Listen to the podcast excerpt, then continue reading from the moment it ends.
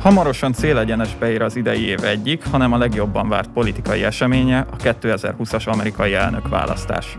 Ugyan valamennyi mértékadó közvéleménykutatás Joe Biden volt amerikai alelnök győzelmét jósolja, a felmérések 4 évvel ezelőtt is a Demokrata párt elnök jelöltjét favorizálták, a világ egy jelentős része pedig valósággal megdöbbent, miután végül Hillary Clinton ellenfele, Donald Trump lett a befutó, aki minden túlzás nélkül egy turbulens elnöki ciklust tudhat maga mögött, mind belpolitikai, mind pedig külpolitikai tekintetben. Mennyire hihetünk a közvéleménykutatásoknak? Milyen tényezők befolyásolják a közvéleményt a választási kampány véghajrájában? Mennyire volt meghatározó a koronavírus járvány és az azt követő gazdasági válság?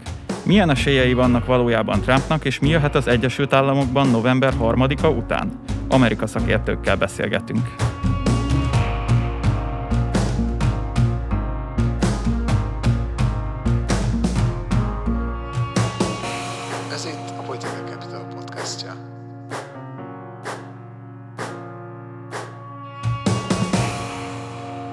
Köszöntök minden hallgatót a Political Capital stúdiójából, Isztráta Dominik vagyok, vendégeim pedig Kaló Máté külpolitikai elemző és Király András, a 444 újságírója. Ezúton is köszönöm, hogy elfogadtátok a meghívásunkat. A 2020-as év meglehetősen mozgalmasan telt az Egyesült Államok számára. Az év elején az ország közvéleményét még az Iránnal való konfliktus, valamint a Donald Trump ellen annak kétes ukrajnai ténykedései miatt elindított szenátusi alkotmányos vádeljárás kötötte le. Februárban viszont már Amerikát is elérte a koronavírus, amelyet nem csak közegészségügyi, de egy mindez idáig példátlan gazdasági válság követett, ez pedig mind a mai napig érzékelteti hatását. A nyári időszak már nem csupán a koronavírusról szólt, hanem az úgynevezett Black Lives Matter tüntetés sorozatról is, amely rég nem látott mértékben hozta felszínre Amerika egyik legmeghatározóbb belső problémáját. Augusztusban a republikánus, valamint demokrata jelölőgyűlésekkel ismét a járvány, valamint a gazdasági helyzet került előtérbe, így nem meglepően az első kérdésem, és először Kaló Mátéhoz fordulok, hogy milyen mértékben fogja meghatározni a járványhelyzet és az ebből következő gazdasági válság az elnökválasztás kimenetelét. Egyes vélemények szerint a választás egyfajta népszavazás lesz a Trump adminisztráció válságkezeléséről. Valóban erről lehet szó? Sziasztok, én is üdvözlök mindenkit, és rögtön az elején talán azt mondanám, hogy ha valami, akkor ez egy referendum lesz Donald Trump elnökségéről, nem csak a politikai eredményeiről és personájáról, de arról is, ami a mindennapi életben az amerikaiak életét az ő ténykedéséből, viselkedéséből meghatározta, és azt gondolom, hogy ennek, mivel tradicionálisan lehet azt mondani, mint minden országban, ahol demokratikus választások vannak, a gazdaság az egy nagyon fontos tényező. Most nyilvánvalóan a koronavírus világjárvány miatt került ez ennyire reflektorfénybe, de hát ugye azt lehet látni, hogy ha februárban lezárták volna ezt a versenyt, akkor Donald Trump nagyon jól állt volna. Most nyilvánvalóan lehet azt mondani, és a kampánya teljes gőzzel tolja is ezt az üzenetet, hogy Kína tehet az egész koronavírus járványnak az elszabadulásáról. Amerika is ez alatt értve a Trump adminisztrációt is mindent megtett ennek a visszaszorításáért. Ezt az áldozatot, ami az úgymond az emberi életeket is nagyon súlyosan érintette, hiszen már 210 000 környékén jár az áldozatok száma. A választásokig 220 000-re is felnőhet ennek a mutatója. Ez eléggé csúnya szám, nagyon sokan érintettek, nagyon sokan vesztették el a munkájukat, vagy esett vissza a jövedelmük.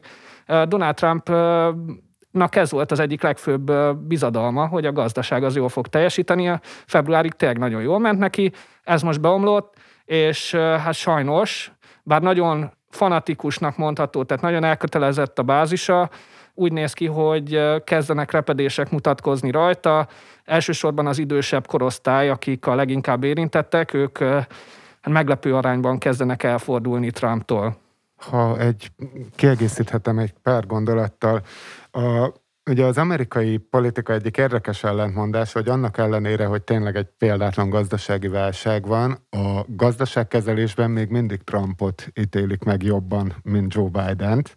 De nagyon visszaesetten mutatott előny. Igen, nagyon visszaesetten mutatott előny, ami viszont nagyon ellene dolgozik Trumpnak, hogy az elmúlt hónapokban folyamatosan a koronavírus járvány megelőzte, néha torony magasan, néha épp hiba határon belül, de mindig megelőzte, mint legfontosabb téma, a gazdaságot, ami viszont nem jellemző, pláne nem választási évben, hogy a gazdaságnál bármit fontosabb témának tekintsenek, és viszont a koronavírus járvány kezelés megítélésében 20 pont a különbség a Biden és a Trump között, a Biden javára, és hát, hogyha így nagyon le akarnánk egyszerűsíteni, akkor kb. Ez az egy téma, ez meghatározza azt is, hogy ekkora most a közvéleménykutatásokban a különbség Biden és Trump között. Tehát, hogy ténylegesen a koronavírus mindent visz a témák közül.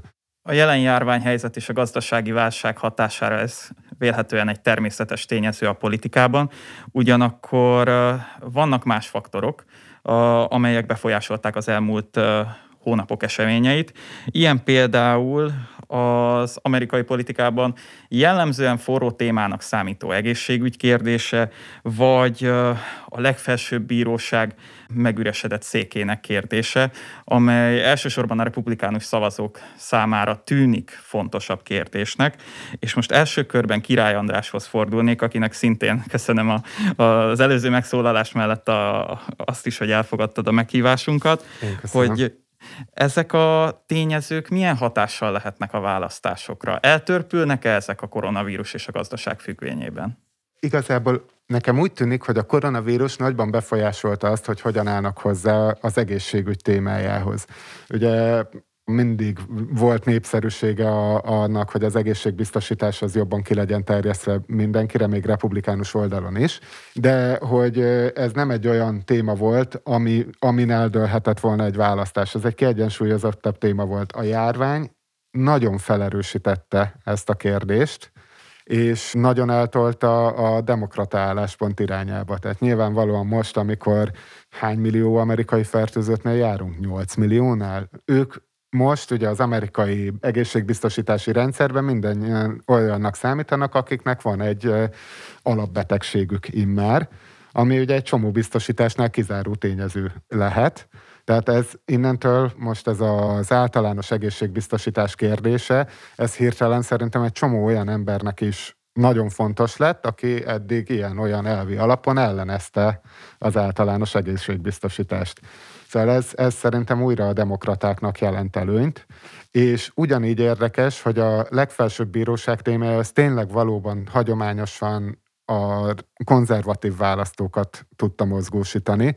Nekik volt fontos, ők egyébként ugye 30 éve dolgoznak a republikánus párt azon, hogy megalapozzák a legfelsőbb bíróságban a stabil konzervatív többséget. Most a Ginsberg halálával viszont eljutottunk oda, hogy minthogyha a demokraták is kapcsoltak volna, hogy hoppá, most már 6-3 lesz oda. Minimum évtizedekre meg lesz a republikánusoknak a többsége, és hogy miért gondolom ezt, arra nem is egy elnökválasztási, hanem egy szenátorválasztási példát tudok hozni.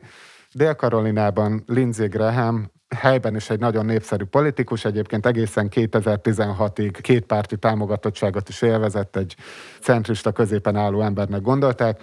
Trumpnak nagyon kemény ellenfele volt még abban a választási kampányban, hogy aztán mindenben beálljon a Trump mögé, és ugye ő ráadásul az igazságügyi bizottság vezetője a szenátusban, tehát középpontban is van ebben a témában. Most az ő ellenfele egy országosan egyébként ismeretlen ember, a Jamie Harrison, aki mondjuk persze Dél-Karolinában a demokrata párt vezetője volt. Ő az elmúlt 3 hónapban $57 millió tudott begyűjteni adományokba kampányára, amiről azt kell tudni, hogy én úgy nem nagyon láttam olyat, hogy egy egész kampány úgy $20-30 millió többe kerülne egy szenátori kampány. Ő pedig egy negyed év alatt begyűjtötte ennek a dupláját, és összesen elköltötte annyit, amennyit pénzt még nem láttam szenátori kampányra költeni. És a felmérések szerint döntetlen közeli az állás egy kimondottan republikánus államban, amit Trump szinte garantáltan meg fog nyerni. Máté, hasonlóan látod a helyzetet? Visszájára sülhet ez a legfelsőbb bírósági folyamat a demokraták javára? Abszolút elsülhet a visszájára, és nyilvánvalóan, ha a téteket nézzük, akkor ez a 6-3, hogyha Amy Barrettet megszavazzák még november 3-a előtt, hiszen ez a célja a szenátusi republikánusoknak, hiszen hogyha esetleg a választások kimenetelével kapcsolatos bírósági ügyek a legfelsőbb bíróságig jutnának, mint mondjuk 2000-ben a floridai választások kapcsán, akkor az a mondás most, hogy legyen teljes 9 tagú a testület, ugye, hiszen egy 4-4-es állásnál kialakulhatna szavazategyelőség. Ez persze azt gondolom, hogy inkább csak egy ilyen politikai eszköz vagy magyarázat, nem gondolom, hogy ennek olyan komoly jelentősége lenne, de hogyha megszavazzák ezt a bírót, és esetleg Trumpot újra választják, akkor a legfelsőbb bíróság jelenlegi legidősebb tagja, aki 80 év fölött van, az Stephen Breyer, akiről nem sokat beszélnek, de ő is az egyik most már utolsó Clinton által kinevezett legfelsőbb bírósági tag. Tehát, hogyha esetleg ő a következő 4 év során vagy nyugdíjba vonulna, hiszen ez a saját szuverén döntése, vagy sajnálatos módon elhalálozna, akkor nem hogy 6-3-as, hanem 7-2-es legfelsőbb bírósági többségről beszéltünk, aminek nagyon komoly következményei lennének, ahogy az András is mondta, itt évtizedekre, tehát 30-40 évekre határozzák meg ezek a testületek Amerikának a joggyakorlatát. És azért az látszik, és azért is fontosabb talán az amerikaiaknak a konzervatív táborban inkább ez a kérdés, hiszen az elmúlt évtizedekben láthatunk egy olyan tendenciát, hogy ezek a legfelsőbb bírósági tagok, amint bekerülnek a bíróságra, azok egy kicsit elmozdulnak liberális irányba. De nyilvánvalóan itt lehet azt mondani, hogy általában inkább a pár évtizedet leszámítva inkább konzervatív dominancia volt, és egy kicsit ilyen kiegyensúlyozó jelleggel, hogy bár nyilvánvalóan explicite csak független jogértelmezésről van szó, de valamelyest a közvéleménynek az álláspontját is kell tükrözni egy bíróságnak, hiszen a közvélemény megítélése és az, hogy mennyire támogatják a bíróságnak a jogértelmezését, az állam működésének a stabilitását is alapjaiban határozza meg, és ezért nagyon sok főbíró, konzervatív főbíró is lavírozásba kezdett, ugye nem csak a mostani John Roberts, de előtte John Paul Stevens, vagy a Berger vezette bíróságok, ezek mind kicsit billegtek. Ez most nagyon eltolódhat egy irányba, és ezért egy nagyon fontos lépés. A demokratáknak ugye van egy olyan eszköze esetleg, amihez nem is kéne eszeveszettül nagy kongresszusi többség, de hogyha most besöpörnék a szenátust is, és a képviselőházat megtartanák, és Biden is nyerne, akkor papíron ugye kibővíthetnék a legfelsőbb bíróságnak a létszámát, hiszen azt nem határozza meg az alkotmány. Ugye mondjuk Magyarországon is láttunk erre példát az Alkotmánybíróságon, hogy ilyen történt. Nagyon sokan mondják, hogy ez az 1860-as évek óta talán így van.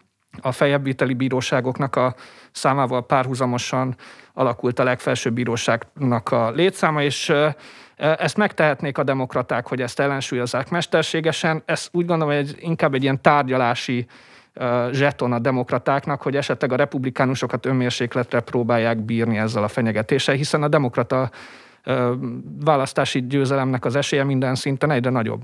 Lehetséges alkotmányos válságokra még visszatérünk, viszont most kanyarodjunk el egy picit a republikánusok irányába. A kampányban rengeteg figyelemre méltó eseményre került sor, de a választás talán egyik legérdekesebb aspektusa az volt, és az is természetesen, hogy számos prominens republikánus nem pártjuk, hanem a demokrata párt jelöltje mellett tette le a voksát.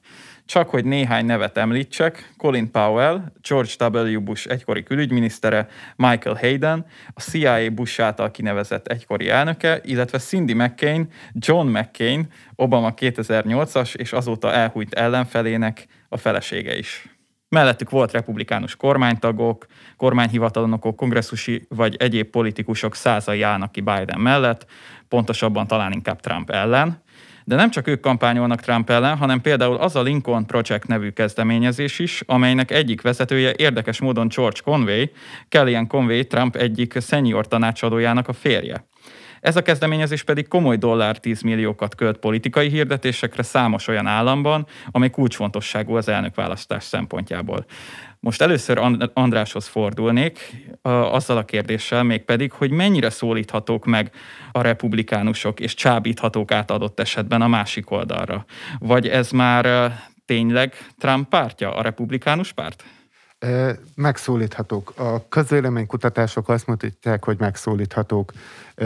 Nem a kemény mag, nem a republikánus kemény mag, ami ugye gyakorlatilag ugye egy Nixon után elkezdődött folyamat, ami Reagannél tetőzött, ez a keresztény jobb oldal lett a republikánus pártnak a bázisa, hanem az olyan elővárosi értelmiségi rétegek, főleg elővárosi nők, akik hagyományosan egyébként meglepően republikánus szavazók szoktak lenni, és ez így volt 2016-ban, és az egyik döntő tényező volt szerintem Clinton vereségében, hogy női jelöltként nem tudta maga mellé állítani a női szavazótábort teljes egészében, ezt a réteget nem tudta megszólítani.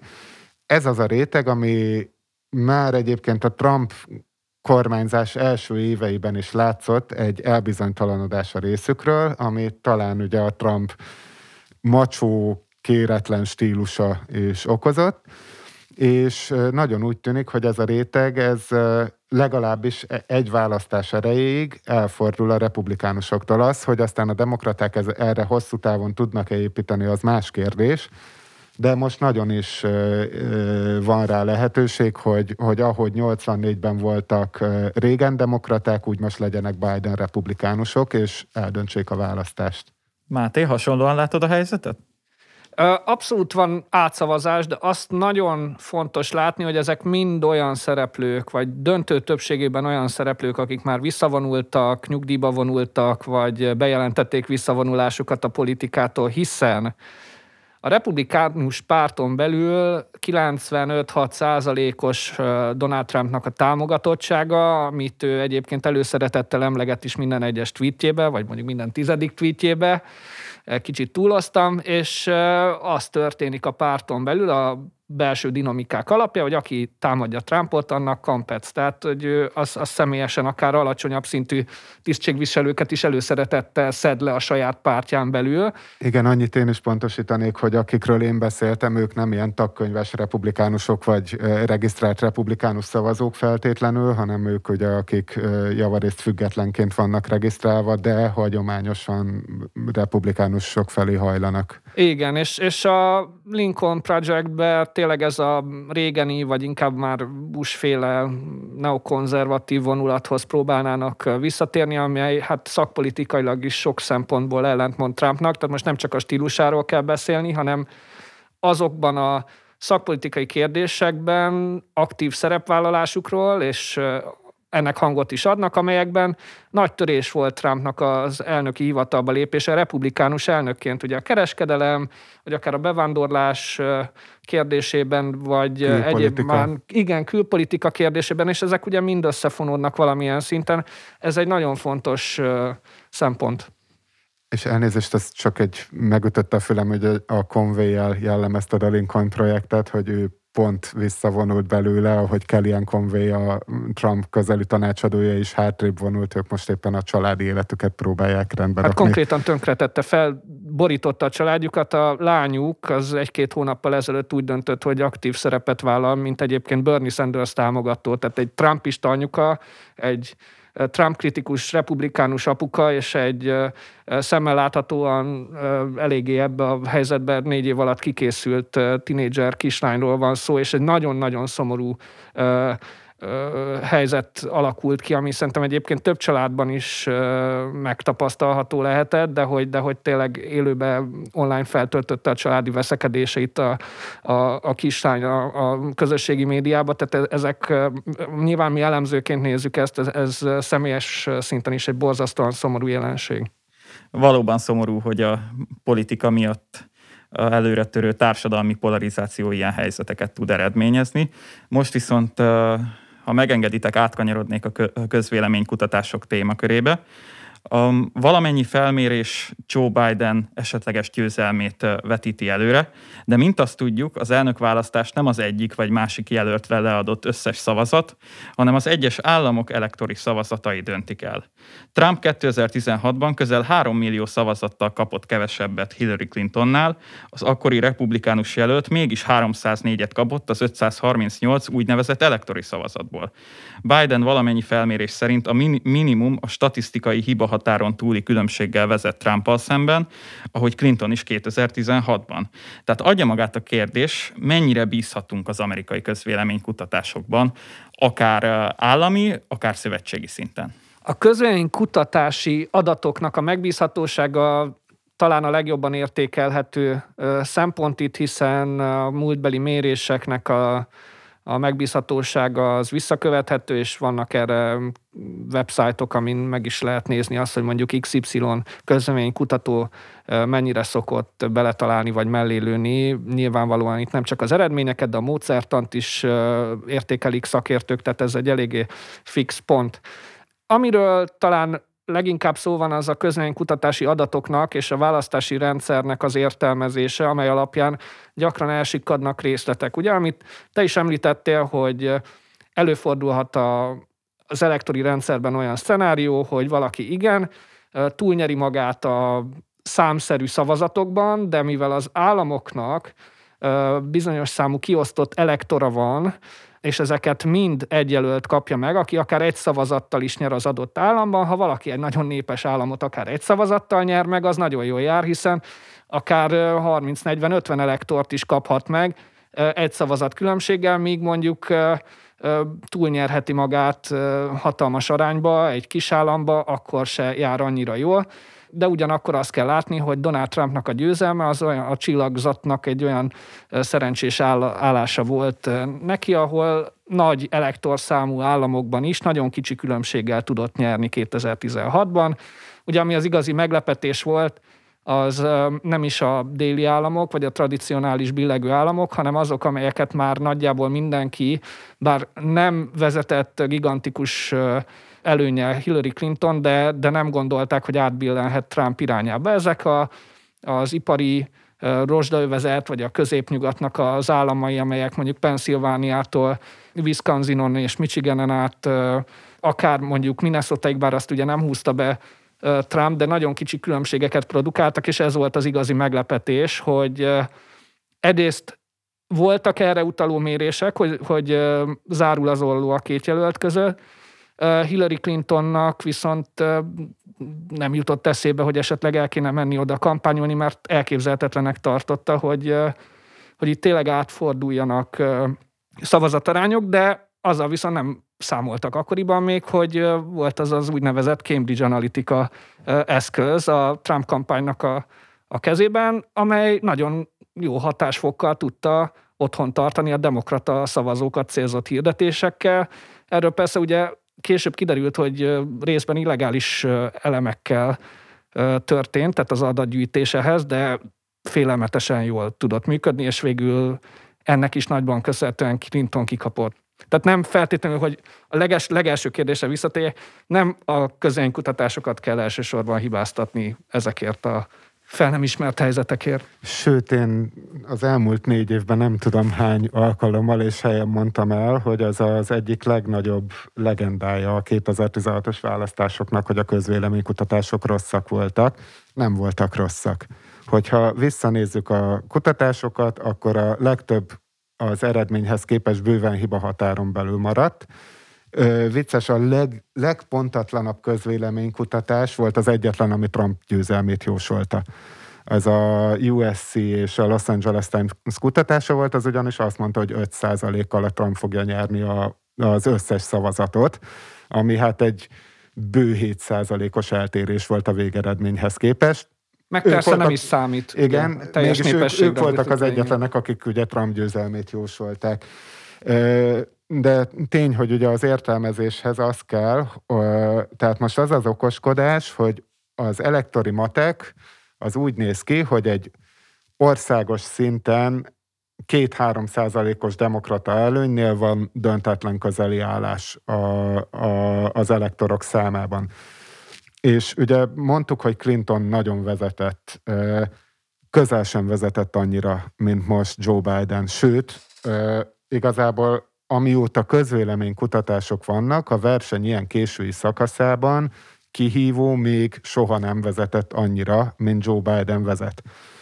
És valóban így ugye az elemzések azt mondják, hogy 2-3% előny az nem elég, de hogy 5-6%-os összszavazati többletnél már egészen minimális esély van arra, hogy az elektori kollégiumban megforduljon a végeredmény, és pillanatnyilag úgy néz ki, hogy ez az 5-6% megvan, sőt, ennél még talán több is megvan, bár az ott már ugye a hibahatárok azért abban már ott van mozgástér. gondolom téged is, meg titeket is mindig arról kérdeznek, hogy ki fog nyerni. Ugye ez az a kérdés, amire egy október közepétől már bőven el kell kezdenünk valami ötletet kitalálni, és erre mindig azt tudom válaszolni, hogy egy normális világban, hogyha ezeket a közvéleménykutatási adatokat nézzük, nem fordulhatna elő, hogy Trump nyerjen. Nem tud már megváltozni, semmi nem mozdul a trendeken, illetve hogyha valami mozdul, akkor inkább nyílik az óló, mint szűkülne. Nagy kérdés, hogy ebből majd hogy tudunk kijönni, illetve hát ugye, ami még nagyobb kérdés, hogy egy egészen rendkívüli választási helyzetben vagyunk, és igazából nem is az a kérdés, hogy a közvéleménykutatások mit mérnek, hanem hogy az ezek a születő szavazatokból aztán végül mennyi lesz elszámolva. Hát igen, és már ugye most 3 héttel vagyunk körülbelül a választások előtt, vagy már annyi se, és több millió, lassan 10 millió szavazatot leadtak a versenyben. Most a koronavírus válság miatt elsősorban, de próbálnak az államok, nem csak a demokrata, de republikánus vezetésű államok is olyan választási, szavazási módosításokat foganatosítani, amelyek megkönnyítik a korai szavazást, akármilyen formában, tehát vagy személyesen korán, vagy levélben korán.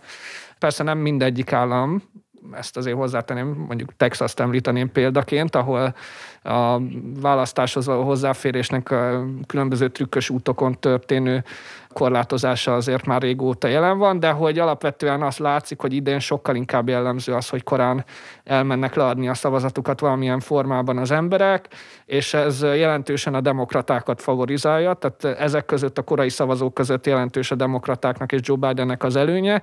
Hát és ennek tükrében nem is annyira meglepő, hogy Donald Trump már hónapok óta azt mondja, hogy effektíve, és ezt explicite így kimondja, hogy a demokraták elcsalják a választásokat.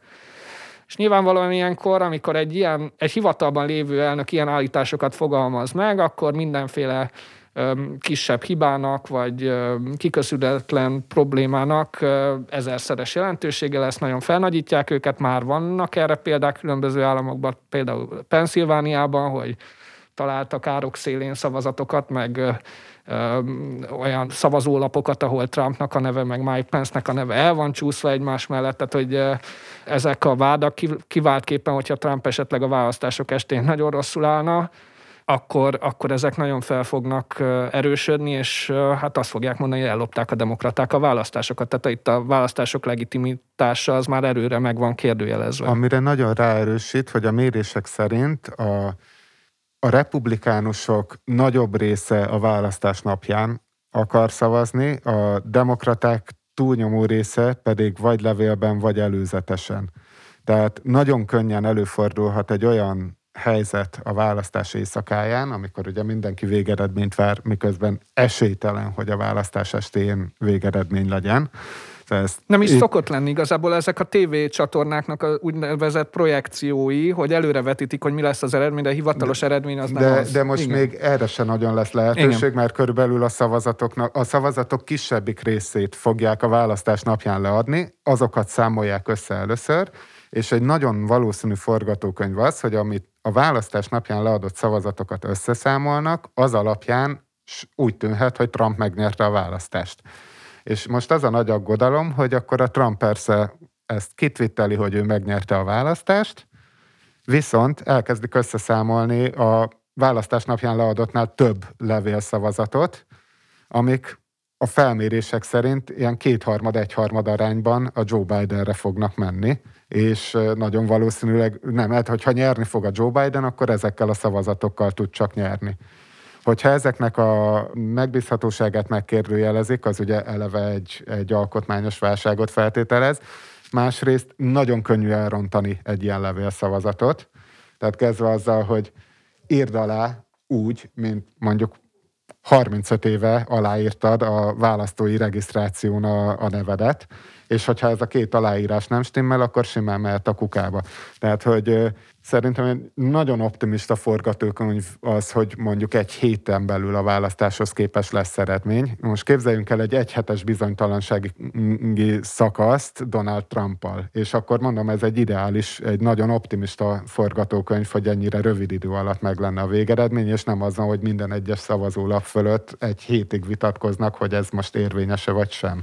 Valóban egy ilyen kaotikus helyzet bőven magában hordozza egy esetleges alkotmányos válságnak a lehetőségét, és itt merül fel a kérdés, hogy mit hozhat magával egy ilyen alkotmányos válság abban az országban, amit sokáig, javarészt még Trump előtt a világ egyik legerősebb demokráciájának tekintettek. Mi jöhet gyakorlatban november 3-a után? Hát én úgy gondolom, hogy ez a 4 év, ez egy ilyen elképesztő stressztesztje volt az amerikai alkotmányos rendszernek, és eddig meglepően stabilnak bizonyult ez a rend. Annak ellenére is, hogy egyébként történtek olyan dolgok, én most egy kicsit véleményes leszek, de amikor az impeachment eljárás volt, én úgy gondoltam, hogy azok alapján, a bizonyítékok alapján csak elítélni lehetne, de nyilván ugye a politika ebbe is beleszólt, és felmentették. De mégis ezek a folyamatok működtek, ez az eljárás lement, a szabályos keretek között ment le, szavaztak, hogy a rendszer ellenálló képessége eddig jónak bizonyult, de ugye most először leszünk egy olyan szituban, amikor ténylegesen lesz egy, mondom, jó esetben is egy hét, amikor tényleg vakon repülünk, és ahhoz képest kéne megnézni, hogy hogyan bír ellenállni egy rendszer annak, hogy valaki kikiáltja magát győztesnek.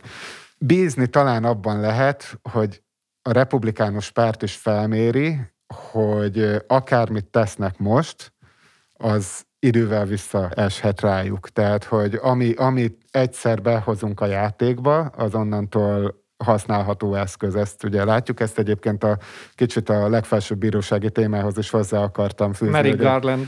Igen, de hogy egy nagyon veszélyes játék szerintem azzal fenyegetőzni a demokrata részről, hogy akkor majd feltöltjük a legfelsőbb bíróságot, mert 5 ciklus alatt eljutunk odáig, hogy a legfelsőbb bíróság egy ilyen kisebb afrikai ország parlamentjével egyező méretű valami, amiben soha egyetlen egy döntést nem tudnak meghozni. Tehát, hogy talán ez az egy, amiben reménykedhetünk, hogy ez visszafogottságra fog kényszeríteni minden politikai oldalt. Egyébként ugye azért én a demokratákat se féltem attól, hogy elhamarkodott nyilatkozatokat tegyenek, és azért mondjuk feltétlenül azt sem lehet kijelenteni majd, hogy Joe Biden nyert, pláne hogyha ugye a szavazatok még azt mutatják, hogy Trump vezet.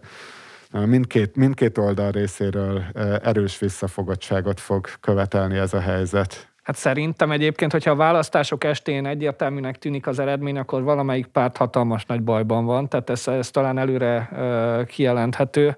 De minden esetre az alkotmányos válság kicsit, mint hogyha először a politikai válság kifejezést használnám, hiszen az, hogy Donald Trump mond valamit, az egy dolog. Sok mindent szokott mondani. Nyilván, ha az elnök mondja ezt, akkor a legitimitási szempontból és jelentőségét, a hivatal jelentőségét tekintve ennek súlya van. De ugyanakkor alkotmányos válságról szerintem akkor és attól a ponttól beszélhetünk, amikor egy konkrét bírósági ügy nem tud demokratikus úton egyértelmű választási eredményt kimutatni, hiszen onnantól jön az államok törvényhozásának a szerepe képbe, ami hát nyilvánvalóan a választói akaratnak mindenféleképpen megcsorbítását fogja jelenteni, hogyha ilyenre sor kerülne. Az alkotmány erről rendelkezik, nyilvánvalóan addig a pontig, hogy az államoknak a hatáskörébe utalja az elektorok kiválasztásának a módját, aztán onnantól pedig, tehát ez nincsen kőbevésve, hogy nekik ez demokratikus választások útján kelljen. Ugye történelmi könyvekben le van írva, hogy hogyan alakult ez ki a különböző államokban. Tehát azt gondolom, hogy amíg bírósági ügyek kapcsán nem beszéltünk vitatott mondjuk csatatér állam eredményéről, vagy választási csalásokról, vagy stb. Addig én azt mondom, hogy az csak egy politikai válság. Onnantól kezdve, amikor ez alkotmányjogi dimenziót nyer, onnantól lehet alkotmányos válságról beszélni. Igen, egyébként ezt jó, hogy beosztad, mert valóban igazából mondjuk demokrata oldalról a legreálisabb félelem az, hogy vegyünk egy csatatér államot, Pennsylvania, ahol minden felmérés szerint a Joe Biden nyerni fog. Amik azért is tűnnek megbízhatónak, mert mondjuk, hogyha megnézzük azokat a pennsylvaniai körzeteket, ahol Donald Trump nagyon-nagyon-nagyon nyert 2016-ban, ott a felmérések szerint most is vezet, de olyan 15-16%-ponttal kisebb az előnye, mint volt 2016-ban, amikor Pennsylvaniában 44 000 szavazattal nyert, ezt most egy kicsit hasból mondtam, de nagyságrendileg kb. Stimmel. Tehát mondjuk vegyük azt, hogy Pennsylvaniában ugye a választás napján az jön ki, hogy Trump nyer, viszont tudjuk, hogy kint van több millió levélszavazat, nagyon valószínű, hogy egyébként összességében a Biden nyert, de a republikánus kormányzó azt mondja, hogy ő nem hisz a levélszavazatoknak. A kormányzó az demokrata. A kormányzó demokrata, a törvényhozás republikánus. Igen, de hát, hogy ott már is még egy ilyen államon belüli alkotmányos válság helyzet tud kialakulni. És hogy ott, ezek hogy dőlnek el. Igazából igen, ezek lesznek a nagy kérdések, hogy egy ilyen szituációban mi lesz a helyzet. Pláne, hogy ugye olyan végtelenül sok idő nincs is. December 15-e?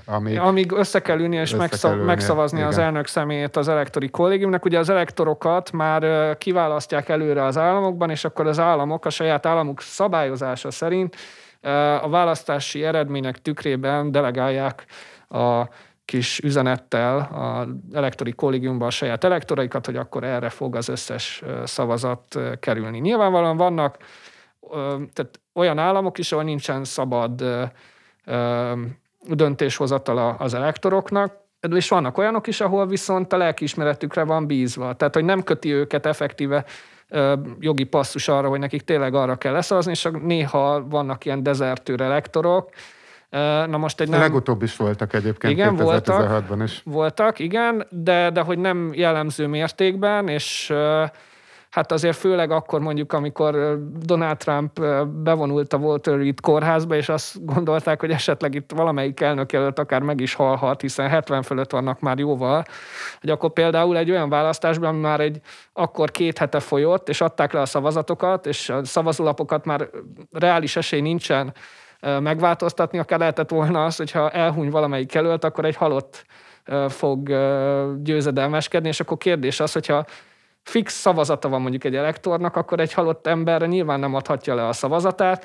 Mi történik ebben a helyzetben? És itt az államoknak a törvényhozása az, ami átveszi a kezdeményező szerepet.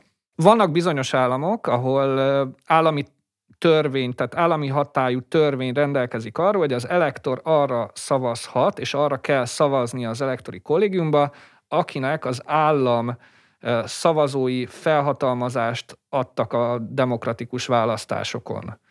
Nyilvánvalóan, hogy amikor már akkor huny el egy jelölt, amikor a neve a szavazólapokon van, és több 1000, 10 000, 100 000 szavazatot adtak le, nem cserélhető ki reálisan. És ez azt jelenti, hogy lemegy úgy a kampány, még akár több hét is, hogy a lista élén, vagy a elnökjelölt, alelnökjelölt szemében egy elhunyt jelöltről van szó, de a technikai okok miatt ezt nem tudják már módosítani az államokban. Na most egy ilyen helyzetben merül fel az a dilemma, hogy az állam törvényei értelmében csak a győztes jelöltre szavazhat egy elektor, és nem szavazhat elhunyt jelöltre az elektori kollégiumba, hiszen elhunyt emberből nem lehet elnök. Kérdés az, hogy ki lesz az, akire utána szavaznia kell. 2 opció lehet, ami nagyon fontos.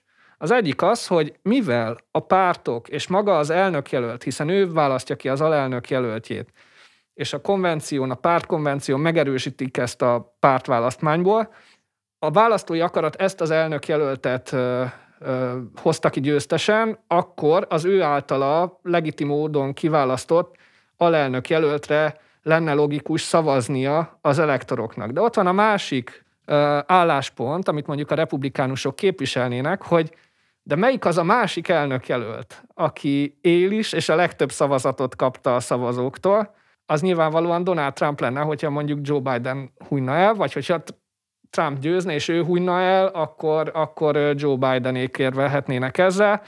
De ugye nem rendelkezik erről egyértelműen semmilyen törvény, hogy ez hogy kell, hogy alakuljon, és erről a választási eredmények ismeretében kellene adott esetben dönteni egy állami törvényhozásnak, ez egy meglehetősen pikány szituáció. Ezeket a döntéseket is, hogyha valakinek nem tetszik, már pedig valakinek előnyös, valakinek pedig hátrányos lesz, hogyha ez így alakul, bíróságon fogják megtámadni, és ahogy az András említette, itt bizony törvényi határidők vannak, hogy az elektori kollégiumnak meddig kell megválasztania az elnök személyét. Tehát ezeket nagyon gyorsan le kell zongorázni az állami törvényhozásokba, hogyha esetleg bírósági ügy lesz belőle, a bíróságok egészen a legfelsőbb bíróságig, és utána, hogyha ez a határidő nem jön össze, akkor utána a kongresszus elé kerül a kérdés, hogy ki legyen az elnök és az alelnök jelölt személye. Mindezek alapján az Egyesült Államok elég komoly belpolitikai feszültségek elé néz november 3-a után.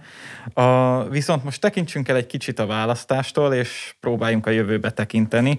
Habár a választás eredményét nem tudjuk megmondani, abban biztosak lehetünk, hogy jövő év januárjától a republikánus vagy a demokrata jelölt fog győzedelmeskedni. És itt adja magát a kérdés, amely egyben az utolsó kérdésem, hogy mit vártok egy esetleges második Trump ciklustól, vagy egy esetleges Biden adminisztrációtól?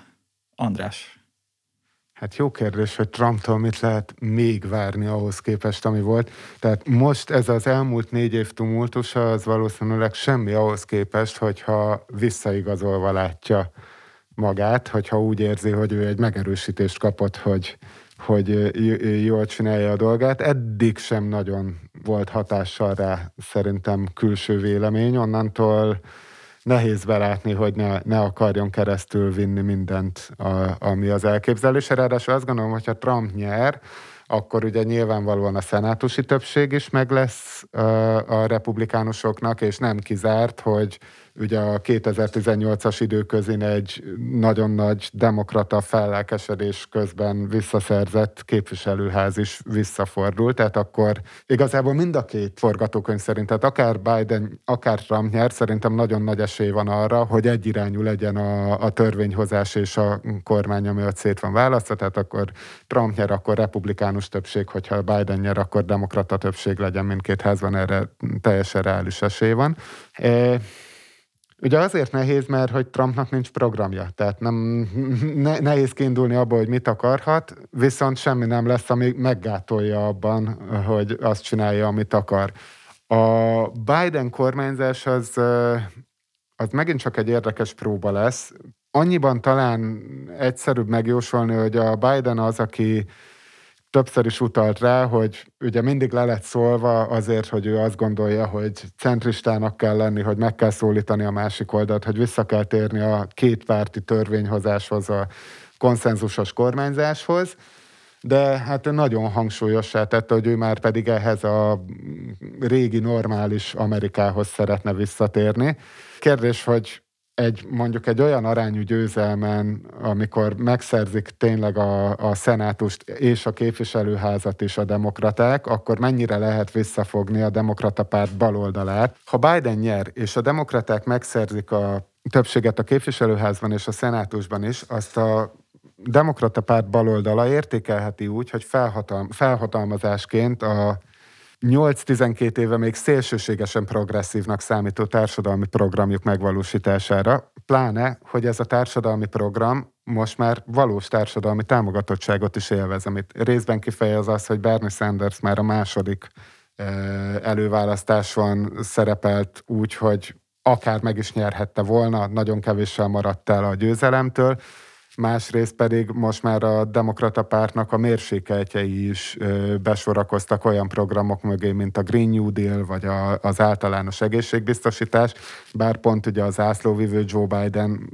egyiket se írta még alá, egyikhez se adja még a nevét, ami mondjuk részben inkább taktikai húzás, hiszen ő neki kell behúzni szavazatokat középről, meg pláne a republikánus oldalról.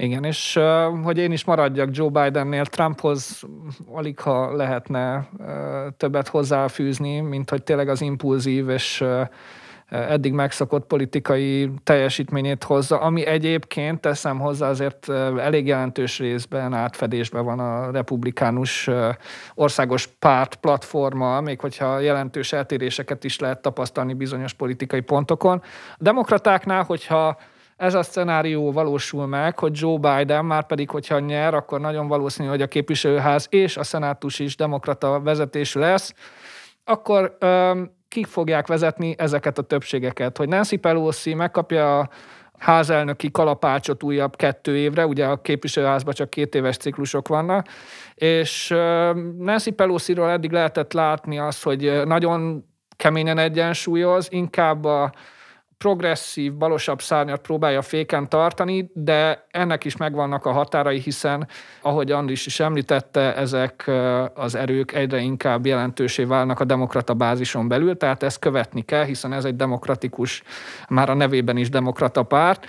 És ott van Chuck Schumer, aki viszont most már nagyon sok, én ahogy figyeltem, egyre több sajtónyilvános rendezvényen is közösen szerepel mondjuk Alexandria Ocasio-Cortezzel, aki nyilvánvalóan az ő államából képviselő, tehát ez nem lenne ördögtől való, de ő az, aki már egy kicsit balobbra is kalandozik a szenátuson belül, tehát valamilyen újrahangolásra biztos, hogy szükség lesz, és azt gondolom, hogy annál, amit most Biden programként és platformként szerepeltett a választási kampányban, valószínűleg egy kicsit balosabb programra lehet számítani, és azokban a nagyon nagy kilengésekben, amiket Trump produkált, mondjuk külpolitikában, kereskedelempolitikában, vagy esetleg a partnerekkel való kapcsolatokban, ott lehet visszarendeződésre számítani.